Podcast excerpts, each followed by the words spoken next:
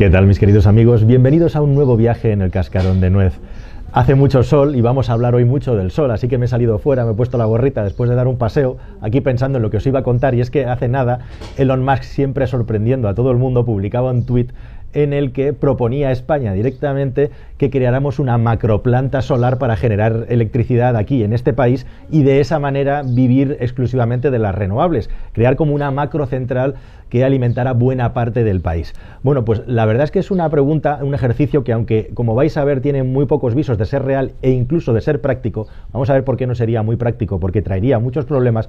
Lo cierto es que hacer el ejercicio, y qué mejor momento ese para, para hablar de este tema y qué pasaría exactamente si España viviera solo de la energía solar a través de una macroplanta, qué alternativas hay e igualmente también cosas muy interesantes que están pasando ahora mismo con el tema de la energía en España. Vamos a ello. Ya sabéis que las renovables tienen el problema de su intermitencia y que por mucho que aumentemos la potencia instalada no vamos a conseguir un resultado equivalente, pero sí que podemos ver que gracias a la cantidad de renovables que tenemos instaladas, en momentos puntuales que cada vez van a ser más amplios, más grandes en el tiempo, con el respaldo de la nuclear que va a seguir tirando, podemos llegar a cubrir toda la demanda del país. Y de hecho lo que está previsto es que a partir de 23, 24, 25 el precio de la electricidad en España, gracias a las energías renovables, vaya reduciéndose. Y cuando por fin todo este asunto se resuelva, cuanto menos dependamos del gas, más barata vamos a tener la energía y la electricidad. Y ahí es donde entra Elon Musk diciendo, eh, chavales, montad una megaplanta solar si os sobra la luz, si os sobra el sol para poder generar energía con placas solares. ¿Es esto cierto? Estaba yo aquí echando cuentas antes de entrar a grabar y me sale que España ya tiene unos 60 gigavatios de potencia instalada de energía renovable. Estamos hablando más o menos de 28 gigavatios de eólica, de unos 17 gigavatios de potencia hidráulica y más o menos unos 15 de solar que no para de crecer a alta velocidad. Fijaos que con 60 instalados en momentos de pico brillantes, muy buenos, estamos consiguiendo generar 25, menos de la mitad de la que tenemos instalada. Ese es el problema, entre comillas, de las renovables, que no nos van a dar la energía a demanda, no nos van a dar la electricidad cuando requerimos, sino cuando está disponible, cuando está. Y de hecho esto era un problema en el pasado porque teníamos los molinos funcionando con mucha capacidad, especialmente por las noches, por las madrugadas, que es cuando menos eh, demanda de energía hay. Y por eso por la noche también la energía puede venderse mucho más barata, pero no soluciona los problemas energéticos del país porque cuando dormimos pues podemos cargar el coche eléctrico y poco más. Pero sin embargo ahora que la energía solar comienza a subir mucho de potencia instalada, nos encontramos en que cuando tenemos buena radiación solar puede apoyar mucho cuando tenemos viento también durante el día a que pasen estos fenómenos que os he contado ahora.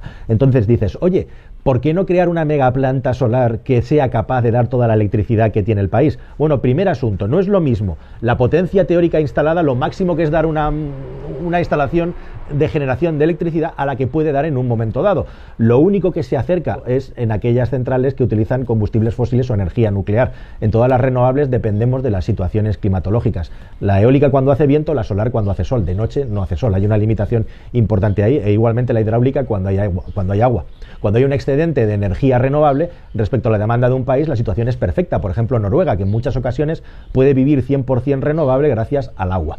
Pero a nosotros no nos sobra el agua. A nosotros lo que nos sobra es sol. Entonces la pregunta es, ¿cuánto necesitaríamos para poder alimentar todo un país con sol? Bueno, pues el problema del sol justamente es que por la noche no tenemos irradiación solar.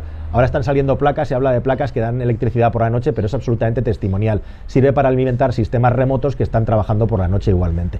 Pero dicho todo esto, vamos a las cifras. En España tenemos 110 gigavatios de potencia instalada, aproximadamente un poquito más. Como os digo, en el día a día estamos consumiendo entre 20 y 40 en función de la época del año. Ya veis que una cosa es la potencia instalada y otra la que consumimos. Si quisiéramos tener una potencia instalada equivalente a la que tenemos actualmente solo con solar, es decir, vamos a desdeñar todo lo que tenemos ya, vamos a derrumbarlo y vamos a poner solo una central solar, pues eso, he hecho las cuentas sobre unos 110 gigavatios de potencia solar instalada. ¿Qué costaría eso y qué superficie requeriría? Bueno, pues he echado las cuentas basándome en los costes de Badla, que es la central solar más potente que hay en el mundo, la más grande. Es muy interesante porque la India quiere llegar nada menos que a 100 gigavatios de potencia instalada en el 22-23. Es una barbaridad prácticamente la potencia instalada en nuestro país en su totalidad. La India quiere conseguirla ya en cuestión de meses. Bueno, pues en ese lugar con 2,2 gigavatios de potencia instalada han requerido nada menos que de 55 kilómetros cuadrados de superficie para poderla instalar. Para que os hagáis una idea, el desierto de Tabernas tiene 280 kilómetros cuadrados. Así que si quisiéramos tener 110 gigavatios de potencia instalada siguiendo este patrón de la central india, necesitaríamos nada menos que unos 2.700, 2.800 kilómetros cuadrados de superficie o lo que es lo mismo más que la provincia de Guipúzcoa y un poquito menos que la provincia de Álava o lo que lo mismo 10 desiertos de tabernas que puede parecer mucho pero es el tamaño de una de las provincias más pequeñas de España. Esa sería la superficie que tendríamos que irrigar, que inundar con placas solares. Pero claro, a partir de aquí comenzarían los problemas. El primero, el principal, es el económico. ¿Cuánto cuesta esto? A esta gente le ha costado 1.300 millones de dólares construir una central solar de 2,2 gigavatios de potencia instalada. O sea que en España tendríamos que tener 65.000 millones aproximadamente para poder construir esta planta, siempre a precio de coste indio. Aumentale aquí la plusvalía de los costes de los empleos, etcétera, etcétera, y esto se nos iría probablemente por encima de los 80.000 millones. Todo esto calculado absolutamente a bulto, a lo bestia. Pero bueno, con estas cifras nos hacemos un poco idea a la dimensión. Y después de tener esta mega maxi macroplanta instalada, ahí podéis ver la evolución en las fotografías de cómo se ha ido construyendo la India, ¿qué tendríamos? Pues tendríamos un mamotreto muy difícil de manejar y comenzarían los problemas. El principal problema, primero de todo, lógicamente, es la superficie. ¿Dónde pones esta macroplanta? Tenemos muchísimo espacio de tierra yerma, pero tenéis que saber y esto es una cosa poco sabida, que es que las macrocentrales solares, las granjas solares, no es una idea que se creó en su día justamente para crear energía a mansalva, sino más bien para experimentar con las placas solares qué rendimiento daban. Las placas solares se diseñaron para estar en los tejados de las viviendas, de las casas o en lugares remotos donde no llega la electricidad. Es muy discutible hacer plantas solares de grandísimas extensiones por los problemas que traen con el entorno del lugar e igualmente también todo lo que implica a nivel, por ejemplo, de mantenimiento de esos sistemas que tienes que utilizar vehículos, tienes que limpiarlos con agua, limpiar las placas con agua, e igualmente también utilizar toda clase de herbicidas para mantener eso con las plantas a ras de suelo y que sea practicable y que no esté entorpeciendo la generación de la electricidad. Cuanto más grande, más consumos de todo y más complicaciones técnicas y económicas también. Pero luego hay una complicación muy importante igualmente que es que estratégicamente esto es muy malo. Hay tres problemas básicos. El primero de todo, y aparte del mantenimiento, es ¿Cómo haces para toda esta energía generada poderla transmitir? No solamente tendrías una macroplanta solar, sino que tendrías que tener también una macro red eléctrica para que pudiera asumir toda la energía de un sitio centralizado únicamente. O sea, la red eléctrica tendría que redefinirse concretamente para que en una parte muy pequeña del territorio nacional ibérico estuviera toda la generación de energía diaria, diurna, concentrada en ese lugar. Ese es otro problema. ¿Qué pasa cuando no hay sol? ¿Qué pasa por la noche? ¿Cómo hacemos esto? Bueno, pues tendríamos que gastarnos ingentes cantidades de miles de millones de euros en construir mega maxi macroplantas de baterías para almacenar la electricidad cuando la necesitamos e igualmente también hacer cosas como generar hidrógeno a mansalva, que es una idea muy buena, pero hacerlo todo de una manera centralizada no tiene mucho sentido porque además estratégicamente para un país imagínate que hubiera algún problema con esa red, con una de las canalizaciones de esa red, me refiero a canalizaciones de la red eléctrica, eh, aparte del supercoste que tendría, pues cualquiera que quisiera atacarnos o hacer daño, tirando directamente contra ese lugar provocaría un apagón en todo el país. Y esto está relacionado con el tercer problema, que es que necesitaríamos unas interconexiones tremendas. Se crea y se tiene que transmitir, que se tiene que distribuir. Tanta cantidad de energía almacenar las baterías es matar moscas a cañonazos y tendríamos que distribuirla por toda Europa y realmente nuestra interconexión es solamente con Portugal, con Marruecos y con Francia y no daría lo suficiente actualmente como para que esto se pudiera distribuir. Por esto y por muchas cosas más técnicas complejas, como por ejemplo la sincronización de la red eléctrica, que es una cosa apasionante que podemos hablar en otro vídeo, no tiene mucho sentido, no tiene ningún tipo de sentido hacer una macroplanta de este tipo. Lo que sí tiene mucho sentido y es muy interesante, es un dato más que te va a hacer estallar la cabeza, España, el país del Sol, el país que tiene más irradiación solar de toda Europa.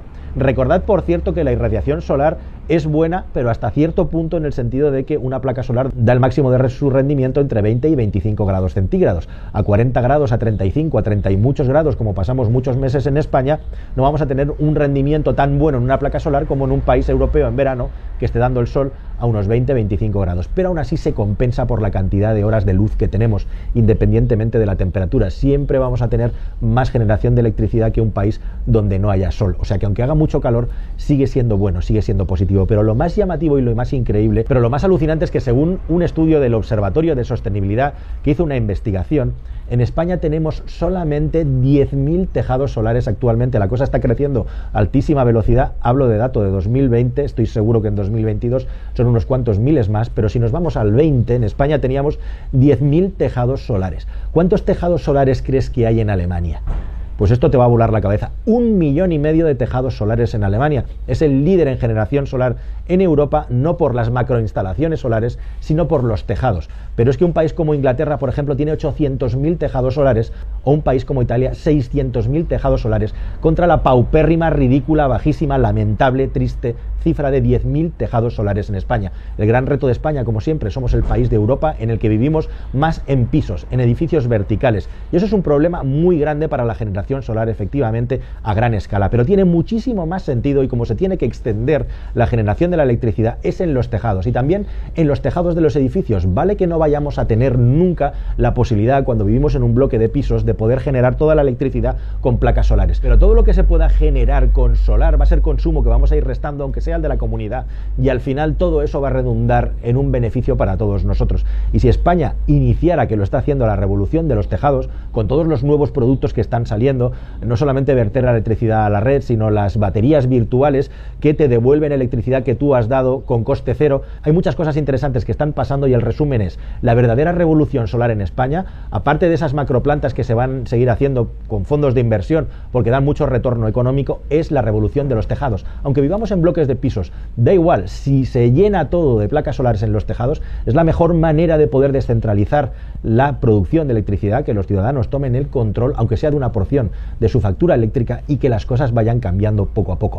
Bueno, ¿qué es esto tan interesante que está pasando estos días eh, con la energía en España? Pues lo que está pasando es que en este momento en el que estamos con los precios locos, se habla muchísimo y se ha hablado muchísimo de este tema. Como bien sabéis, de repente la energía en España ha bajado muchísimo de precio, una auténtica barbaridad respecto a lo que se está pagando en toda Europa. ¿Y eso por qué está pasando? Bueno, pues porque estamos ahora mismo en un momento, en la primavera, en la que se juntan dos factores que son muy favorables a que baje el precio de la electricidad. Básicamente en España tenemos mucha potencia instalada de energía eólica y también la solar empieza a ser ya un factor bastante importante igualmente. Y cuando se juntan los dos con potencia, y no hay mucho consumo, no hay un consumo exagerado como puede haber en invierno, cuando se juntan las calefacciones, estamos más tiempo en casa y la industria está funcionando con normalidad, puede ocurrir en el entre comillas milagro que prácticamente las centrales de gas de ciclo combinado, que son las que están haciendo que el precio esté disparado, ya sabéis que el precio, el mercado de la electricidad es marginalista y finalista y que realmente pagamos por la energía que se está generando a un coste más caro cada hora, esto no lo vamos a contar en este vídeo, se ha hablado mucho del tema y lo mejor sería hacerlo con un experto, pero básicamente pagamos la electricidad al precio de la más cara en un momento dado. Pues ¿qué pasa cuando la más cara se apaga porque tenemos de la otra suficiente? Que el precio de la energía en España baja muchísimo gracias a que ya tenemos mucha potencia instalada renovable. Para decirlo en cifras, para decirlo en números, hemos tenido estos días atrás momentos en que las renovables estaban aportando al sistema 25 gigavatios hora. Para que os hagáis una idea, el consumo normal, el consumo de un día normal en España va a estar entre los 20, los 30, los 35 gigavatios hora de consumo eléctrico. Los picos, los topes han estado entre los 40 y los 45 históricamente, pero de normal vamos a estar entre los 20 y 30 y pico en un día, desde el momento valle en la noche hasta el momento de máximo consumo. Bueno, pues si tenemos 25 gigavatios hora de capacidad funcionando con las renovables a las 5 de la tarde, por ejemplo, porque estamos juntando mucha irradiación solar con mucho viento que ha habido, ha habido estos días atrás, más la hidráulica, ahora hablamos de eso, si a eso le sumamos 6 más o menos gigavatios de potencia que están dando energía de las centrales nucleares que son muy constantes. Tenemos 7 gigavatios más o menos horas instalados de potencia las nucleares, estamos dando 6 estos días, juntamos 31 gigavatios de salida que más o menos es una potencia requerida en el consumo normal en España en un día normal, con lo cual prácticamente estamos cubriendo todo. Pero ojo, porque es el mercado ibérico, no solo España. España y Portugal tienen una interconexión del 90%. Entonces, para que esta magia del precio muy bajo ocurra, en Portugal también tienen que estar apagadas las centrales de gas de ciclo combinado.